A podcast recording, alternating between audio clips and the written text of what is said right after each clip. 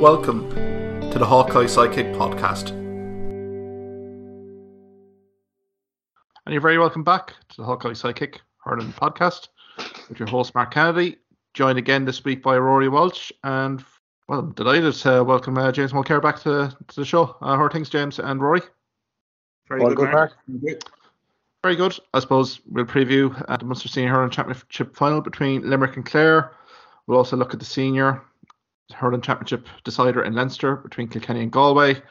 Have a look at the All Ireland minor qualifier series at the moment between Galway, Clare, and Laois, and also a bit of a preview on the Antrim Kerry game in Croke Park. I suppose, guys, we can start off with the Munster Senior Hurling Championship final this Sunday in FBD Simple Stadium in Thurles. Uh, Ruairi, as a proud Clareman, the hype machine probably has gone in overdrive a bit like Limerick this week uh, from all reports. Uh, I suppose you're eagerly looking forward to this uh, fixture uh, from the last few weeks. Yeah, to be honest, I, I, don't know if I look forward to a match in so long because uh, it's all set to be well. It seems to have built up so far in the Munster Championship to be the defining game. Um, Clare and Limerick uh, have performed well. Limerick uh, started off, as we know, against Cork at 100 miles an hour in their first game. Um, didn't hit those heights again in the other three games, but still their experience in in finals and in winning finals of late, and Munster finals, Ireland finals, like that has to stand to them. Clare are unproven. Um, this present bunch anyway are unproven in finals. They just haven't been there to, to win them really. So, but they seem to have momentum with them. So it's kind of they have a free shot at Limerick. They're still in the championship. Um, and as a fact, Clare haven't won a Munster final since 1998. Like there's huge motivation for them. You'd nearly you'd have to say that it would mean more to Clare at this stage than Limerick. Um, just that gap, like Limerick are probably, you know, looking at the larger prize, whereas Clare are probably just looking at Sunday. Now, saying that, like uh, Limerick, under no circumstances are going to want to lose a Munster final to Clare. But I just suppose the way Clare have kind of been starved of success since 2013, especially with all the promise that crop showed. And um, yeah, apart from one National League, uh, is all they picked up with this bunch of players since. So you are hoping that uh, you know that that Sunday we might get a bit of silverware, but as we said, it's going to be a massive mountain to climb overcoming this Limerick side. But yeah, the excitement is building. Um, from Clare teaching in school in Limerick, so the Slagans and the yeah, it's and, just actually I, in a way i'm we're monday bank holiday and tuesday we're off as well with the bank holiday and uh, in one way if if we don't win after all my talk this week i'll be kind of glad but another way if we do win i'd nearly be arriving at school monday just in case anyone shows up you know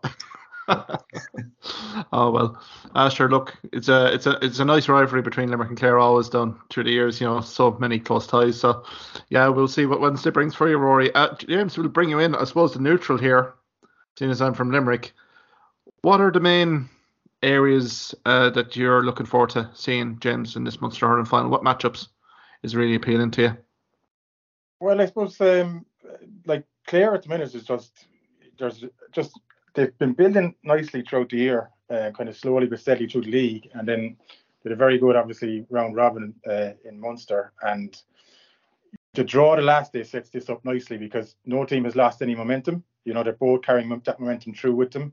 And uh, I think, like, obviously, the, the two things that stand out for me with Clare is that the, the, they've two forwards up there at the minute that are arguably the two best forwards in the, with Gillane, I suppose, in O'Donnell and Kelly. And it's just going to be fascinating to see um, what Limerick do in terms of marking both um, uh, O'Donnell and Kelly. Like, do they do they look at man marking Kelly? Uh, like, do, do, does does Kiely think that you know, he'll tar- he'll, he'll say to Burns to, you know, go on Kelly and follow him. If he does do that, then you're kind of looking at Limerick might lose a bit then with Burns in terms of uh, what he offers you offensively. You know, he's he's been knocking over a lot of points and you know uh, driving Limerick forward at times. So if you uh, detail him to take Kelly out of it, you do lose a bit of that. Um, and similarly with O'Donnell, like do does Lohan you know, does he start him on the left side with a view, you know, coming straight on Burns, and does he drift then and move around? And again, does you know, do um, do they follow or or what do they do? Like there's um there's a few matchups there that um that look very interesting, and then the other one for me then is uh, with Gillane is obviously like the form he's in at the minute. But he's up again, like you're look, looking there at Clare and the backline, the full backline there. That Hayes is arguably up there with Finn in terms of if you were naming your all-star cornerbacks at the minute, you'd be you'd be naming him. So that's set up as well, I think, for me to be a really fascinating battle as well. And you know, the, I think Lynch is going to be obviously. I, th- I think Lynch is a monumental loss for Limerick, and yeah, they, they are coping. They, like they have a few injuries, and they er are coping with them. But uh, it's it's set up set up perfectly for for Sunday. I you're just hoping that uh, Clare can turn up and that they and that they perform. If they do perform, then I think we're in for a cracker, and it, it could be like go down to the wire. Absolutely, probably we'll get you back in here. I suppose the Clare performance against Limerick this year have been very encouraging. I suppose I'd go back to that Allianz Hurling League fixture in Cusack Park in Ennis, where Limerick kind of showed pretty much a full hand in that match, and Clare, thought to a man, were superb. Continued that in this championship round game in Cusack Park in Ennis. And I suppose you definitely nullified middle third for good long stretches. I suppose from your perspective, Ruairi, who are the key Clare players again that need to deliver on Sunday? Yeah, and uh, James touched on a few potential matchups there, and I'd agree with him as well. Aaron Gillane is going to be a huge, you know, he wasn't playing the last 10 minutes. He's going to be a huge plus for Limerick, and it'll cause a headache for the Clare full back line. Um, I wonder is Conor Cleary a bit more suited to him in terms of the aerial ability of Gillane? Um, that could be a, a, problem if Hayes marks him. Uh, you'd imagine like low ball Hayes would have serious pace and would match Gillane and try and get out in front of him, but on a, that high ball threat as we saw against Tipperary, um, that's maybe something that Conor Cleary might, you know, if if if Gillane gets out in front of him and shoots one of his outrageous scores over his shoulder, you might say fair enough. Like, but once he doesn't get in for goals, I think maybe Lohan might be thinking that way. And the the bigger threat for a goal threat would be Gillane on the high ball. So I'd nearly see Cleary matching up on Gillane, and then Rory Hayes picking up maybe whoever else goes inside in the two man full forward line. And then at the other ends as well, like eh, yeah, it's intriguing what will Kiely do with with Tony Kelly because the last two times in 2020, um, they didn't have a man marker on Tony Kelly, and in the last round in Ennis there in the round robin, they didn't have a man marker on Tony Kelly, and you'd have to say like the damage Kelly did in those two games. I just think that I know Limerick are saying this is the way we set up and we're going to play our system and but I just think with Tony Kelly, you have to try and limit the damage, and that has to be, I think, a man marker because he floats around into pockets of space, and just having him like passing him off between defenders, I don't think it works. And I know he'll still having a man marker on him, he will still cause trouble, but at least you know then that there is somebody always keeping an eye on him wherever he pops up. Maybe Barry Nash might be that guy because Barry Nash would have the pace to match him. Plus, when Limerick have possession, Nash will be then a threat for Kelly, as in Kelly will have to keep an eye on where Nash is, because as we know, he can drive forward, link play, and take scores at the other end. So yeah, that's that's a very interesting one. What will will Limerick change their tactics this time around? I think they should, to be honest, because Kelly has caused them so much damage in the last couple of games, and he has to have been mentioned in their, you know, post-match conversations from Ennis and coming up to this game as well. Um, because he like he is a major threat, and if the game is tight, like he is a match winner for Clare, without a doubt. Um, the one thing I would say, Mark, coming back to the Ennis game was I thought Clare fronted up very well physically with Limerick that day, and you know a lot of teams have been kind of blown away by the physicality of Limerick and intensity of it. But I did think uh, like Clare having a good bit of improvement from that game, and that Cathal Malone and Shane O'Donnell that day in particular, and Peter Duggan had quiet games compared to the the other three games in Munster so far. Um, like they've been brilliant in the other three games, and I thought they kind of were a bit below themselves that day. So you're hoping for an improvement even if two of those guys like bring a bigger performance the next day, it's going to cause a, a bigger threat at the other end for Limerick. So that's where I kind of see Clare's improvements coming from. Because apart from Kelly from play and David Fitzgerald as well that day up in Ennis, like the rest of the Clare forwards didn't really contribute like they should have. And we saw against Waterford when Kelly wasn't playing like that there is massive scoring potential there. So no, that's as well because Limerick have a very settled back line that you know effectively shut them down in Ennis that day as well. But you'd have to imagine that Clare would be thinking like, okay, here's another uh, massive area that we can get improvement in from the from the round robin game. Sure, I think it's quite intriguing. Yeah, James. Do you think Kiely might look at um, maybe bringing uh, Will O'Donoghue back to kind of keep tabs on Kelly? I mean, he's good for you know for uh, kind of breaking up play and stuff, and that might be an option that uh, that Kiely might look at as well yeah, the only I suppose like Lohan when Caleb Lyons did that job last year for Waterford, like um, Lohan put Kelly as an out and out corner forward. So, you know, you, you wouldn't see Will O'Donoghue playing corner back. Like, so no. you can put that's an option with Kelly. You can just put him anywhere. So, depending on who t- goes to mark him, like, you know, Clare might try and exploit that as well by putting them in an uncomfortable position. But uh, so, yeah, it is hard to know. Maybe Limerick will say, well, despite that, we haven't been beaten by Clare doing this. So, um, you know, we he won't change he, the play. We won't change our system for anyone he was unbelievable um, the last day. Like, I mean, there's, you know, there, there's stand. I'm thinking of Joe Canning against Cork and was it 09? But like, there's there's a few performances that you would, you know, you pick out of players that are, you know, in peak form uh, at the top of their ability, and that's one of the performances for the ages. I thought the last day he was just, it was just kind of mind blowing, really, the, uh, the way he performed. Um, so like, I I think. I, I Limerick surely like they'll surely he's surely going to be top of the agenda in terms of what um, you know um, Kiely and Kinnerk have been discussed. I, I can't see them. I can't see them. Yeah, not not tasking anyone to go back on him. Surely, like yeah, like you said it there, Ruairi. Like just if if the game is tight, you don't have it. Like he's a match winner there, so um, I I'd be surprised if if if if the lads don't have a plan for him. I think it's intriguingly poised there for Limerick because you know historically the wing forwards will come back deep I suppose Darragh Donovan and also Will Donoghue doing an amount of work potentially for defensively to really protect a Hannon in a half back line. I, it's been very zonal defensive structures there for Kinnerk particularly. I'm not sure if that could fundamentally change. Um, but again, like Tony Kelly, that opening period in Cusack Park was unmarkable. He was just in a different stratosphere altogether. So I think you have to give plaudits to Kelly in terms of his movement and the ability to shoot from long range. So I think that'll be intriguing for Limerick. I said the other intriguing battle there will be the number 11 jersey, particularly. Who's going to fill that? Because definitely Kyle Hayes seems a little bit inhibited in that full forward line. Granted, he scores an early goal, but his influence was fairly minimal. Granted, Cian Lynch, as you said, James, on the outset of this podcast, is probably a monumental loss for Limerick. And if he is going to continue to be absent, Limerick may cut it may cost Limerick down the road. But I suppose from a Limerick perspective, centre forward wise here, Ruairi, who we thinking going to be lining up here for Limerick initially? I know there may be a little bit of rotation involved, but who are probably the contenders you're thinking might be uh, on John Conlon from the start? Yeah, I think Cathal O'Neill is a is a real contender, strong in the air, and he will kind of cause problems for Conlon because he can drop back deep and he can score from range as well. So he's the kind of guy that when he drops back into midfield, that Clare would have to be mindful of him. And you know, John Conlon likes to sit now. He's looking a bit like Hannon, very similar in their roles, like looks for protection from these midfielders and then bombs forward to join the attack at times as well.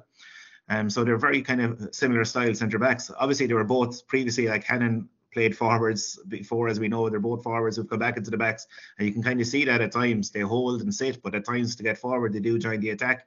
So I think Cathal O'Neill then will cause problems because he will pop up along the line a bit like Cian Lynch would do uh, compared to a more traditional 11, you know. Um, so that's what I w- might say uh, would be the direct replacement for Cian Lynch. And then you're not really upsetting the rest of the team by moving numerous players about. You're just, it's, you know, it's a straight out, straight out change there. Um, so yeah, look, that, that's that's a factor. And often in these games as well, it's somebody that we, you know that we probably won't mention today that'll uh, pop up and we'll all be talking about next week. And maybe Cathal O'Neill from Rim point of view could be that guy. Or for Clare, Shane Meehan, who I've um, been harping on about a good bit in the podcast. Maybe Lohan will throw in from him in from the start as a bit of a kind of an unknown quantity, something that Limerick guy Limerick wouldn't really have have you know maybe talked to movement about or planned for. Or again, the the bench now like seems to be strengthening for both teams. As we heard, Mark Rogers and Aidan McCarthy have been back training with Clare. Are they going to make the bench? Who knows? You know, it's uh, we'll find out when, when team selection comes out. And for Limerick, Peter Casey um, has been back training as well, and like these guys could be huge factors coming in off the bench. So, um, if it's a really tight game, as we alluded to, like the, uh, uh and what looks like a warm day in Thurles, um, hopefully if that weather forecast comes true, um, yeah, the bench is going to be vital here as well. Yeah, it's going to be where, huge. Where, yep. Where do we see um, Kyle? Do you think like you think Limerick will will stick with Kyle Hayes there, or do you see them bringing him back? Because like he he's a fella that seems to offer more really when he's you know marauding forward. So you like make the argument for for bringing him back towards the half back line, but then like who do you take?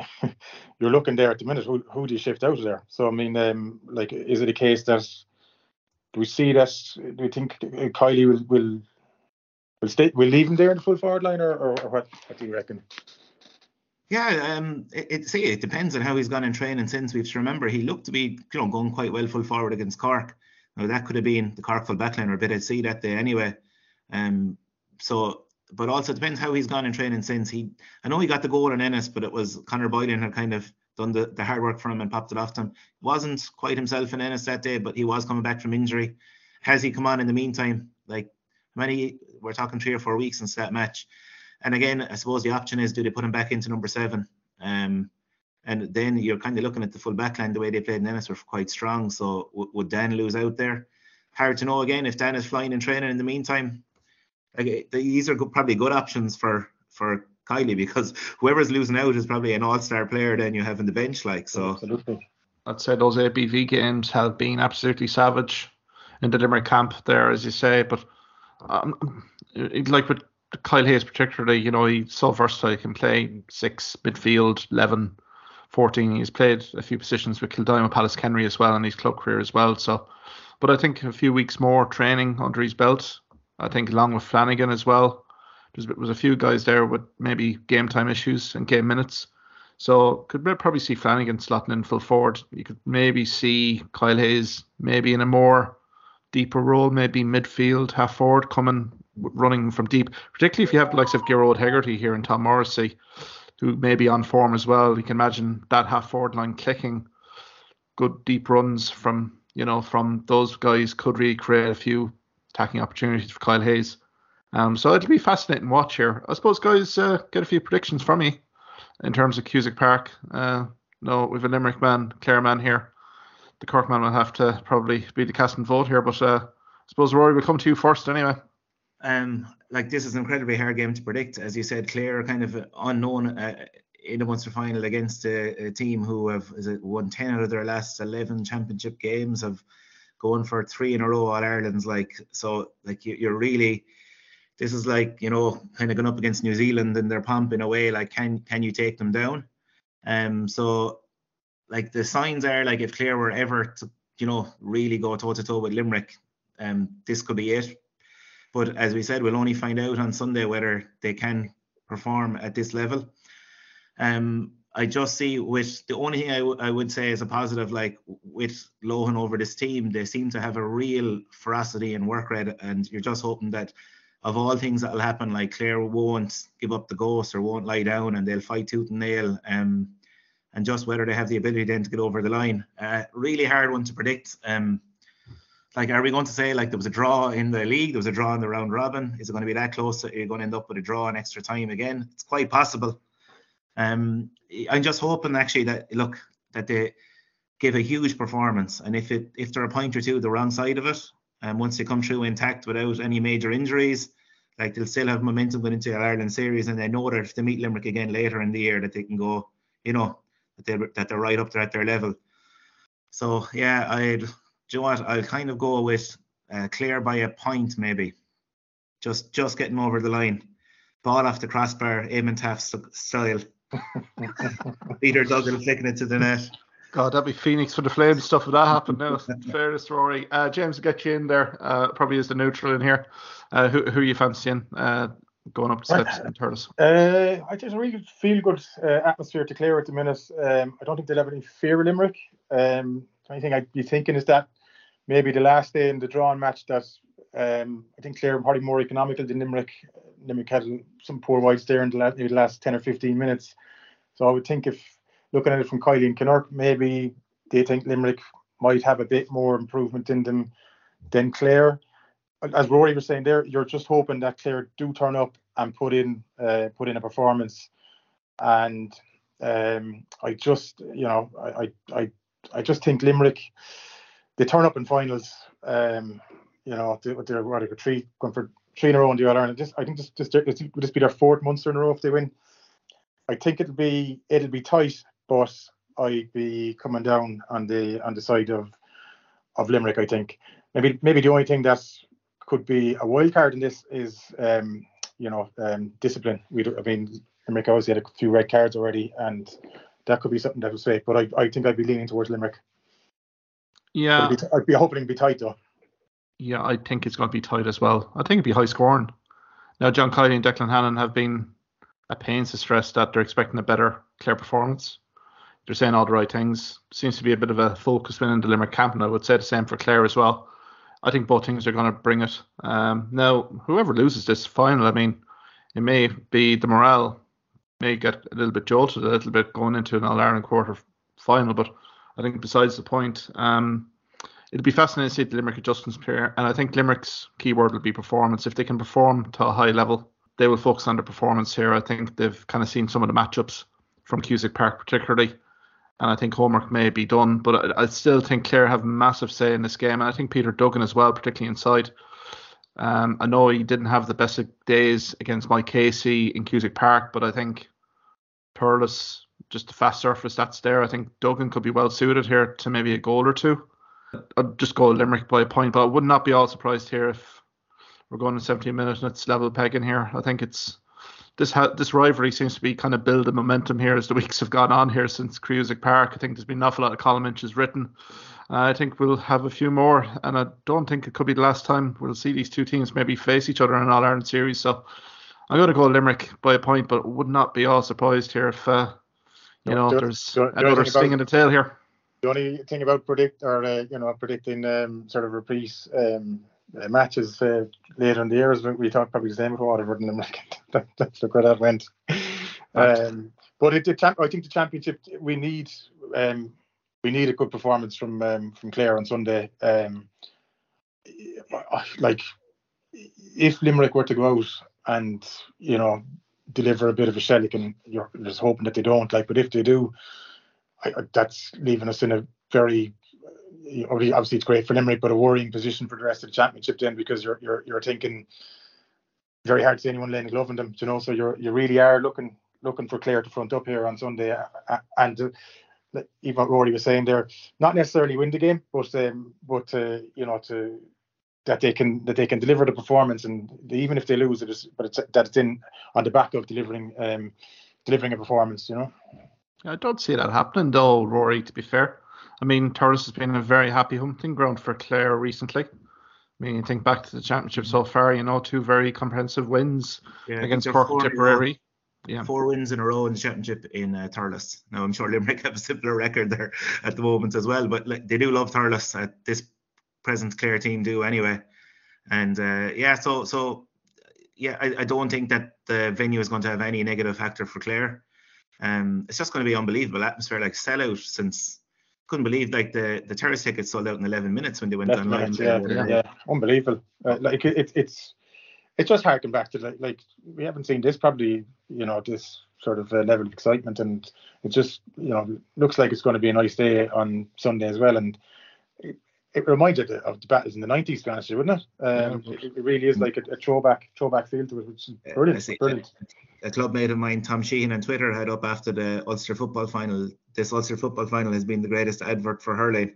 So let's let's hope that the Munster hurling final will be an even greater advert for hurling uh, next Sunday. Absolutely, yeah. Absolutely. No, it'll be a great game. My best team win, and uh, yeah, we'll see what Sunday brings. Uh, moving swiftly along, Saturday night, Croke Park, the Leinster Senior Hurling Championship uh, final. I'm actually going to be down Kilkenny for the weekend, but uh, Kilkenny entertaining uh, Galway in probably their second home really in Croke Park, to be perfectly fair. But what are you thinking about this one? I know an awful lot has been made of the first game between these two in Pearse Stadium, Salthill the infamous handshake at the end, but I'm getting the sense here in Galway that they're expecting a much more improved performance of Kilkenny in the Leinster hurling final after the performance that they gave against Wexford. I suppose, Ruairi, what are the matchups that you're looking forward to here uh, in this match? Yeah, I, I suppose going back to the Wexford game, Kilkenny were really disappointing that day, and we spoke about how last week how they kind of broke down tactics wise, kind of a route one long ball, which is something that we'd associated with Kilkenny back when they had like six forwards that could win their own ball, and Cody's line apparently was no ball into the forward line is a bad ball. But um, you know, they they have tried to. We saw through the league and even through aspects of last year's championship as well, how Kilkenny have tried to change their style to a more fluid you know, working the ball through the lines and mixing it up again. But they kind of went back to under pressure. I thought they went back to kind of a default position there against uh, against Wexford. And uh, yeah, it's just I suppose from a from a Galway point of view, they just looked that bit more settled in the Leinster Championship this year. Um, like they should have beaten Wexford down. Like so, really, you could say they could easily have won all four games, although they could have lost the game against Kilkenny as easily even though they gave away a very soft goal Galway that day, but um, could have lost it as easily as winning it by a point. But um, yeah, so I, I just think that Galway have been progressing well. Uh, like the full forward line of Whelan, Concannon, like there's major scoring in there.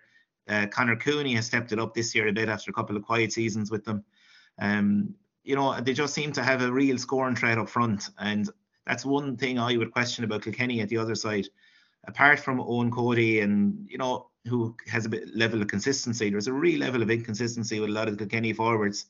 Like one day Billy Ryan plays well, another day it's it's Keown, and they just uh, they don't seem to get two or three good games in a row off some of these guys. And there's a bit of a you know uh, moving the deck chairs around every time uh, Cody picks a forward line. There's like three or four of the same guys who were out the last year back in. Another like Walter Walsh, I suppose, it, it has improved again this year as well. He's having a good season real threat up front. I thought went missing for a good bit against Wexford though. When you know one of the reasons I suppose Kilkenny were lumping high ball forward was that the whole Walter would win it, but um that wasn't really working out for them either that day. So you just wonder are Kilkenny kind of going to go back to what they have been doing of late, working the ball through, um, worrying more about quality of ball inside because again you're pumping high ball down to Gearóid McInerney and Daithí Burke and they're gonna you know it'll be the same as it was at Nowlan Park a week or two ago. So from that point of view, like I, I'd be the danger here, I, I would say, is that Galway don't perform. They have a tendency to, you know, go into games where there's expectations of them and just give a drab performance or a flat performance. Um, I hope Henry Shefflin has kind of, you know, spoken to them about that. It's something he would have observed from the other side over the years. Um, so from that point of view, you're you're you're kind of there's a level of you know you can't really be sure. But if Galway perform as they have, they seem to have been improving. I would, yeah, I, I would think Galway will win this match. Yeah, James, look, bring, yeah, bring in there. They looked a more settled unit to me. Like the back line's playing quite well, and I think uh, the forward line looks a bit more potent than Kenny at the minute as well. And like Cody's, he seems to be like he can't. He's chopping and changing quite a bit, and you know, which isn't a good sign for them. And like you know, obviously Eoin Cody looks uh, probably their best forward at the minute, but it's all well and good. But if you if you're just lamping ball over his head, he's not going to be in the game, you know. And that that like we said it there, Ruairi, is that um, you know when the pressure did come on them against Wexford, they did revert to type, and that's not just in the Wexford game either. That happened to them in the league game against Cork, where they started very well and in the semi-final, and they were working the ball, you know, through the lines and when a bit of pressure came on them in the second half, they did the exact same thing. They reverted to type and they were just lamping high balls down. And um, the, the Cork half backline came back into the game. And the same same with Wexford the, the other day. Like we're expecting that, you know, a, a Cody team are going to show up and they're going to be hurting after the last day. They're probably going to be hurting after what happened in in Salt in Salthill as well. But you know, you would expect it of Kilkenny to turn up all guns blazing against Wexford as well because it was all on the line. You know, like, like they only really got through because the results went their way. Uh, you know, in, in the Galway Dublin match, but they weren't to know that, and and they were, you know, were, like I, I, thought the second half they were they were they were very very poor against Wexford. I think as well, um, you know, that Huw Lawlor there in the back line is a big loss for them. He's out with a broken hand, so yeah. I mean, um, I don't know who's coming back, who's coming in there. Maybe Conor Delaney. Um, I'm looking like say, you know, during the league, Blanchfield is very good there in the half back line. Hasn't really, you know, hasn't really come into his own at all in in the championship. And it, and you're looking then even like Pádraig Walsh, you know, um, when the game was on the line there the, against Wexford, I think it came on for three minutes. You know, so like, and he wasn't injured either. I heard so you're wondering that, like, what, what was was he carrying enough? But I heard um, Tommy Walsh talking after that, saying that, um, you know, um, he'd been talking to him in the afternoon, and uh, there was no injury, like, you know. Uh, so I, I, think Cody seemed they seem a little bit unsettled to me. Uh, Galway looked a more settled team, and they're they're kind of building nicely and a little bit under the radar. Um, if you were to, you know, if you were if you were to um, ask me for my prediction on it, I would think uh, Galway for me. Yeah, I think the excitement here in Galway it's kind of mixed. I think they're eagerly looking forward to seeing what Limerick and Clare will do on Sunday. The, the Saturday game, I think, is a real barometer for Galway. If they are genuine All Ireland contenders here, they really have to produce a performance here uh, in Croke Park because you rewind the tape back, you know, in a Leinster hurling final not too long ago, where they kind of dominated for at least 60 minutes. Should have had a game out of sight, and then two quick goals for Kilkenny fundamentally changed the game, and they lost. And uh, I think an awful lot of Galway folk here are just really wanting to see a very consistent performance in 70 minutes. They saw kind of flashes of it, particularly against Kilkenny at home, and also the home performance against Dublin, which I was at. Second half wise, third quarter, they were very impressive. I suppose the likes of the Tom Monaghan's of this world really have to step up. Cathal Mannion as well. I think Cathal has the ability to win games on his own. He's a mercurial hurler. He's very highly regarded up in this side of the country in Galway. I think really it's going to be guys like that really going to have to drive this uh, for uh, Galway, particularly I think likes a Butler inside for Kilkenny has been sensational at cornerback. They won't be giving too much away for Kilkenny full back line. so I think it's really going to be up to the half forward line, maybe midfield, maybe a Fintan Burke as well, Pádraic Mannion as well, really kind of lead by example here. But um, the only concern, and I think the concern I would have from Galway here is distribution puck out strategy here, uh, particularly with Éanna Murphy some folk here being a little bit critical in terms of distribution wise, being a little bit one dimensional, particularly on likes of Conor Cooney and Joseph Cooney, particularly a bit of a Kilkenny symptom, a little bit gone very direct. That maybe a little bit of variation in play to kind of get likes of Fintan Burke really kind of running from deep because he does that for St Thomas's consistently in championship season and season out. So I think it's very intriguingly poised, just how both teams probably will tactically show on the day. I suppose we haven't even mentioned about TJ Reid here, guys.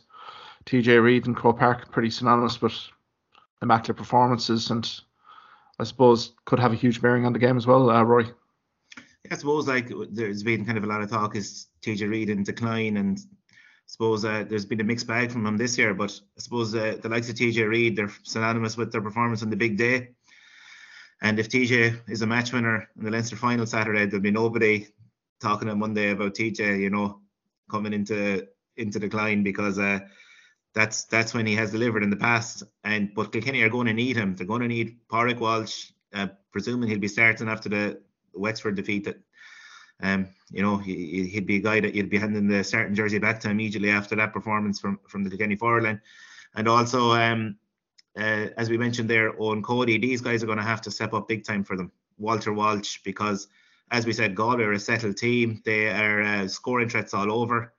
Um, and again, like the Butler possibly Concannon matchup would be one. You know, uh, whoever gets the better of that one will have a huge bearing in the game as well inside. So it, it, look, it, and as we we mentioned before the podcast started, it's just uh, the starting time of this game is very unfair for Galway supporters. I think, you know, a two-hour journey uh, home at nine o'clock on a Saturday evening coming out of Dublin. Um, obviously, no one can get a hotel room there, so you know um, I, I, just... I, think I think that's yeah I'd agree completely. I think it's ridiculous. Sure, even looking there at the at the game before at the in the Joe McDonagh, the Kerry hurlers actually couldn't get a hotel, so they're um, they're forced to drive up and, and drive back down. So seven o'clock throwing when you can't get accommodation, it's just like if you want to bring like you know it's a marquee game. You know obviously the the the, the Munster final is probably carrying a bit more you know, um, has about us. But you know, you want to bring kids up and you want to bring kids into the game. But coming from Galway there, even coming from Kilkenny as well, it's I just, I just think that's ludicrous um, ludicrous time for the Leinster final. Yeah, I agree completely. Yeah, probably tied in with TV schedules, but you know, you'd say something if there was accommodation there for supporters. That's but it. That's it. Like it's the, like Dublin is um, it's you, you can't get a hotel in Dublin at the minute, and if, if you do want to get a hotel, you're, you're paying through the nose for um, you know for, for not very good quality. So um, that's very unfair. Yeah, and Joe, for an organisation that's you know meant to be built on the family and bringing family to games, like I, I agree. Like yeah, yeah, you, like you, you, you realistically, if you're if you're going up there with kids, say you're coming from Galway, there, you it's not doable. You know, you you you going in there seven o'clock, you're you're not going to be getting back to all hours. So um, mm-hmm. yeah, to, you know, and, and then like the same thing for for we'll say uh, Kerry hurling supporters that are traveling up. you know, you're you're going up for the Joe McDonagh, and you might stay on for the Leinster final, but a seven o'clock throwing is, is probably not going to be not going to be doable to be traveling all the way back down to you know North Kerry or wherever. Like, um, I just think, yeah, it's just not not not a great look.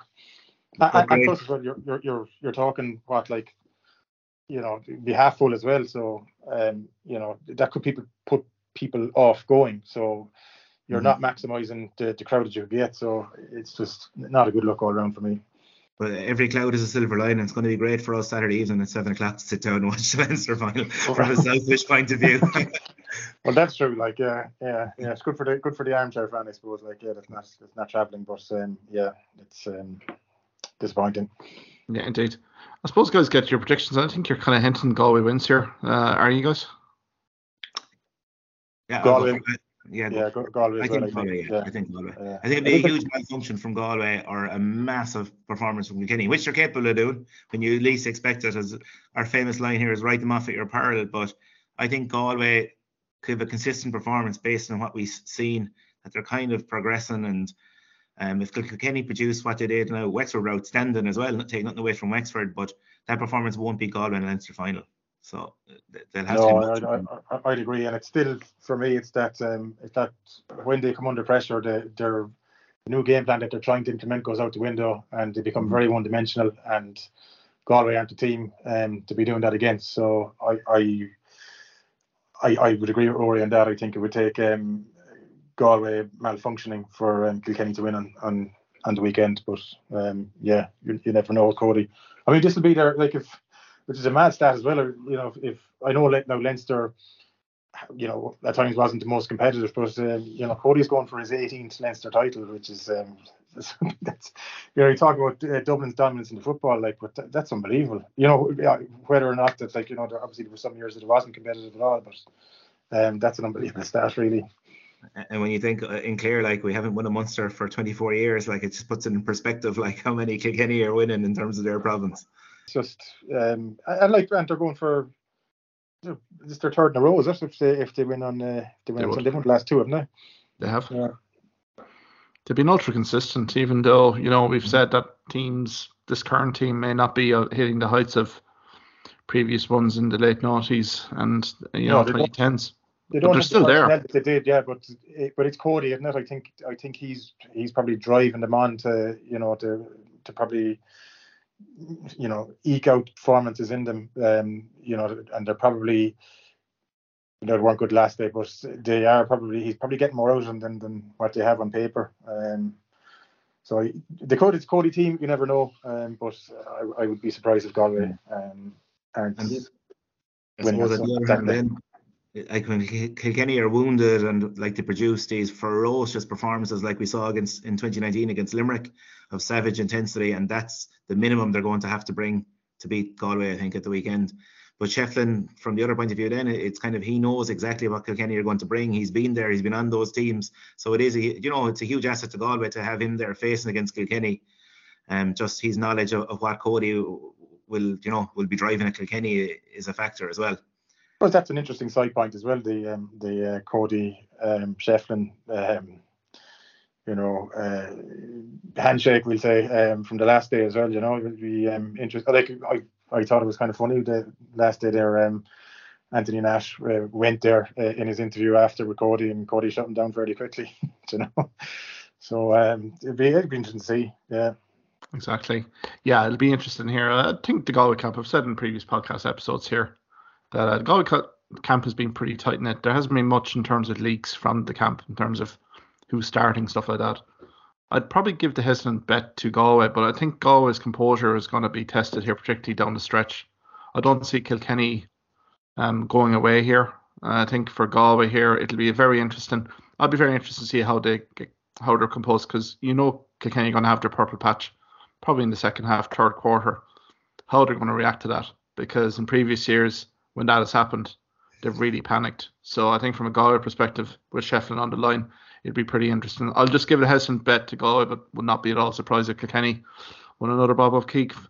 Uh, I suppose the prelude to that Leinster Senior Hurling Championship final is the Joe McDonagh Cup final. And I know we've mentioned it here, Rory, last week in terms of the excitement of the round robin, how Kerry went to Antrim, got a great win, and then Carlow going to Tullamore and doing an absolute job in Offaly. And this weekend we have Antrim and Kerry playing again. Um, and we talked at length last week in terms of Kerry's situation, but any optimism here for the Kingdom, Rory, to beat an Antrim team who probably bringing back the likes of Gunning and a few others back into the starting lineup? Do you see Kerry kind of finally getting over the John McDonagh Cup final kind of mountain here? First of all, a tremendous achievement for Kerry to get there. Um, when they lost to Down early in the Joe McDonagh round robin, a home game against Down, you'd have thought, you know, they're going to be, uh, you know, in trouble here. But they've been phenomenal, like, and uh, that win, the last day up in Antrim, albeit like Antrim may have uh, one or two guys they're looking after or whatever, but uh, for for then Kerry to to go up there having to win up up in Antrim, as we saw. Um, Clare struggled there in the league last year, came away with a defeat, and they shoved it up to every team they played up there in, in up uh, in home games above Antrim and Corrigan Park, and uh, just to get that win and kind of upset everything because everybody, nobody talked about Kerry to start this coming out of Joe McDonagh. All talk was about Offaly, the momentum that, that from coming up from Christy Ring and you know being in Division One in the league as well. But uh, fair play to Kerry and for Kerry as well. Like Boyle has really stepped up this year as well, taking a bit of the pressure off Shane Conway. He's a real threat up front, and just having that dual threat, like huge scoring power from the two of them has uh, you know for a lot of uh, defenses in the Joe McDonagh, um, they've they have caused havoc. Um, saying that, I just think Antrim are, are maybe that bit further down the line than Kerry, like the likes of Keelan Molloy and Clarke. Um, you know, McManus, Conor McCann, they just have like uh, I think they just have that extra two or three, you know, um, extra two or three kind of uh, players that have been around the block that have been in these huge games. Um, so yeah, I'm going to give the nod to Antrim, but um, look, the, with the way Kerry have been going, they're right at this level. Um, you just you don't know, but just uh, Antrim have probably been in, in Croke Park in these bigger games that bit more often as well. When they did meet in the Joe McDonagh final a couple of years ago, Antrim had that small bit to spare in them as well. I know Kerry came back at them late in the game, but I just thought Antrim were, were that bit better than them at the time. And uh, so far, they seem to have been maybe that bit ahead of them. But you know in a final, anything can happen. As James alluded to earlier, a red card or something like that could turn this game in its head. So Kerry are not without, um, you know, not without a good shout in this. And in a way, they're kind of going in there with a free shot. Antrim are the ones that are have been talked about since the start. A lot of expectation on them, and Kerry are coming up there under the radar. Um, you know, and can throw everything at Antrim and see where it takes them. They're coming in. They're coming in with uh, plenty of momentum, all right. Um, and you, you, I'd, you'd like to see. I, would like to see um, Kerry winning, but um, I just think like Antrim, uh, you know, Antrim last week they knew they were already through, and I, I think really they had their eyes firmly fixed on on this weekend. So I don't think I'd read too much into what happened last weekend, and I, I just think for me, Antrim have more quality um, than Kerry. I, I, I, I, I'd be, I'd be side. I'd, I'd, I'd love to see Kerry winning it, but um, I, I, I think, I think Antrim be too strong.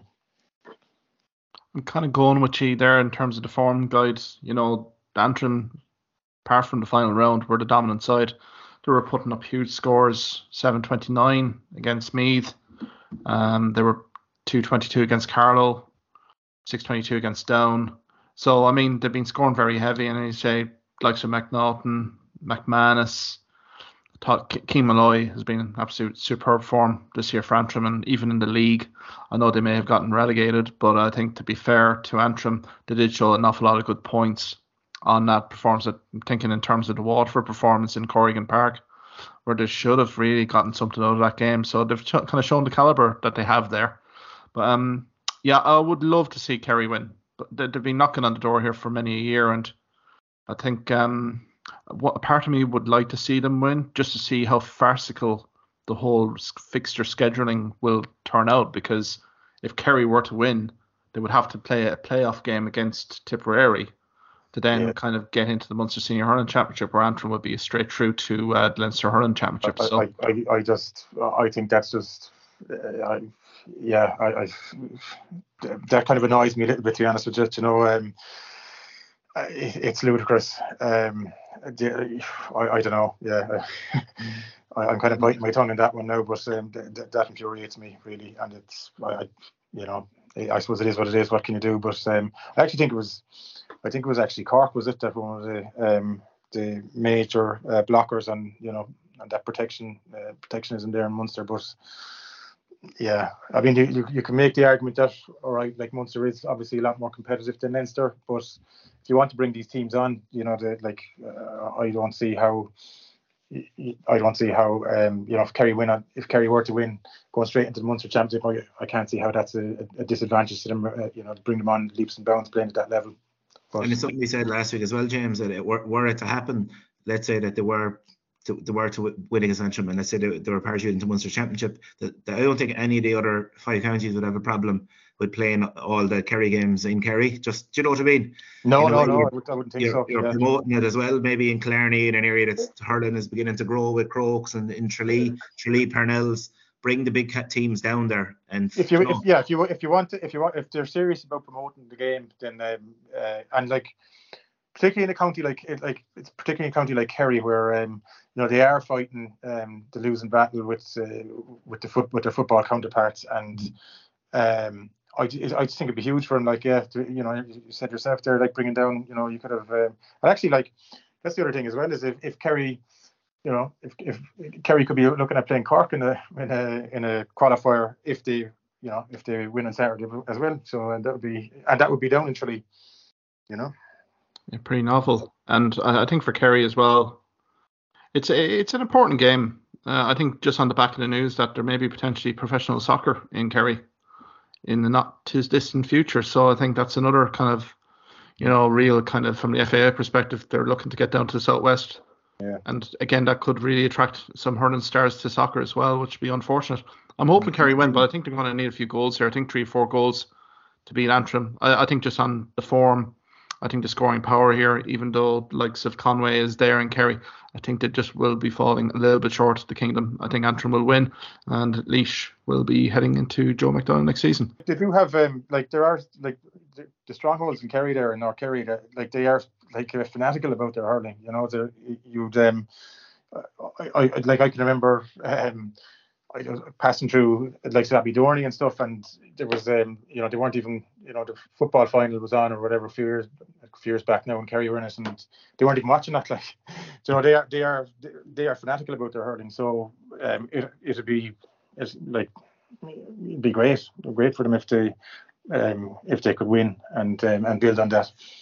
And another factor of late is that hurling is growing in Tralee, um, where there are big populations in, in Killarney, yeah. Crokes and St. Pat's, like the, um, you know, so that just having Kerry in a Munster Championship will further bring it along. Um, maybe it's, you know, they've reached a standard now where they're probably like ranked, uh, even if you're being unkind to them, saying 11th or 12th is where they're at, like, so they're nearly 11th or 12th, and surely like they're worth to go in the Munster Championship. Um, I, even... I, I, I, can't see I can't see any downside to it really, you know. No. And like you're, you know, you have a nice even bunch then for you know you have the six teams then you know which um, numbers wise make makes it. Um, Which is Leinster then as well. Yeah, yeah, yeah, yeah, yeah, It does like yeah. So I mean, um, uh, I, would be all for it, but uh, unfortunately that's not the case at, at the minute.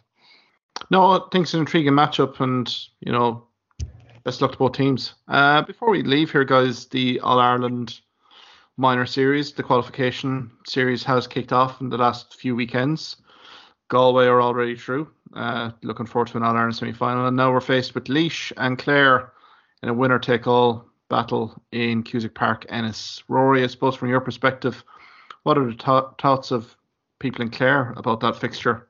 Given Laois's prominence in the uh, minor hurling championship this year, uh, they have shown very well yeah, their Laois are by no means going to be a pushover. Even let's say they performed a lot better against Galway than Clare did. Um, I suppose like there was massive, I suppose, disappointment in Clare with the performance considering the Munster final and the standard of Hurling Clare had produced it both against uh, actually in the three games Waterford, Cork, and then um, in the final against Tipperary that they expected, you know, a, a, better performance against Galway. But as I've pointed out before, one thing I've learned with um, young lads at this age is it's hard to get consistency.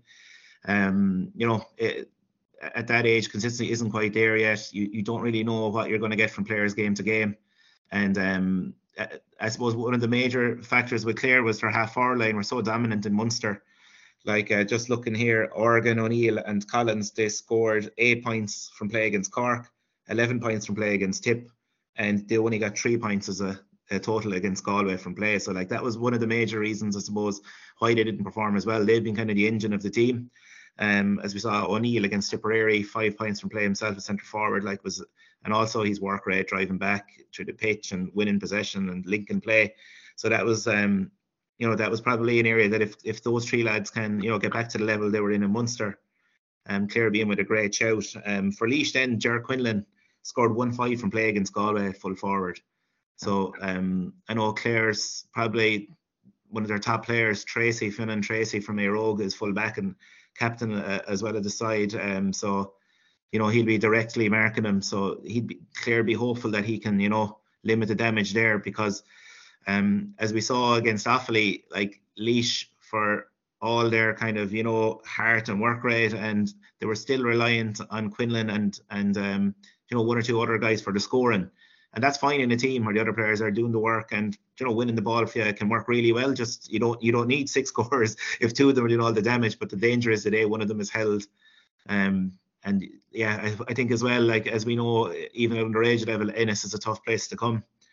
Um, Clare just kind of probably have done it. Played they played both their Munster games there. Actually, I think they played Kerry and Sixmilebridge, Bridge, but they played Waterford and Ennis, so they're kind of familiar with it. Um, and it is last chance for saloon for them. So I just I see it like with the way Laois played this year. There's nothing going to be easy. Nobody has um nobody has has steamrolled them in any game. They beat Wexford, they beat Kilkenny, they ran Offaly very close in both games they played them in. And um, ran Galway to three points last week. A Galway team, much talked about team with um, Aaron Niland um, doing massive damage up front for Galway. Just uh, he scored five points from play um, the last day and six points from play against Clare. Like so, 11 points from play in two games. Like he is the, the next big talent coming through. Evan's brother. So uh, look, um, the fact Laois could go toe to toe with Galway is going to give them great heart, and they'll think that they can down to Ennis and get a result. I just think that um, Clare um, will I'd be hopeful anyway they'll rebound back from back to the Munster Championship form they had showed, and just getting to the Laren semi final will be a big boost for them. Just getting up, you know, playing against uh, Leinster teams, getting another few weeks training because it is all about development at this age, and the more games you play against quality teams, the better it's going to be in the long run.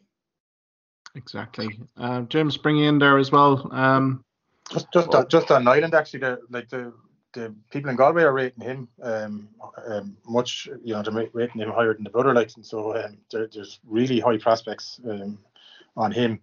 But I think Rory's point on there was a bad beating that uh, that Clare took against Galway, and you know, at underage, you you you you are prone to being a bit inconsistent. But I do think the venue is going to make a big difference. I think Clare Clare are difficult to beat down there, and um, as good as all as Leafs have been uh, this year, uh, I think that would swing it for me. I I'm going to lean on the side of of Clare to out that one. I think. Yeah, I think I'll go with you there, guys. I think that there's better spread of scores with Clare. I think it's a clean slate for Clare. I think just given how that Munster minor hurling final went, I think there was definitely a hangover. There was definitely disappointment, and the fact that Galway brought this game to St Mary's GA grounds in Athenry as well an awful lot of the starting lineup for Galway really played their games in Athenry, so familiarity there, getting them on the front foot. As you said, Aaron Niland was absolutely superb.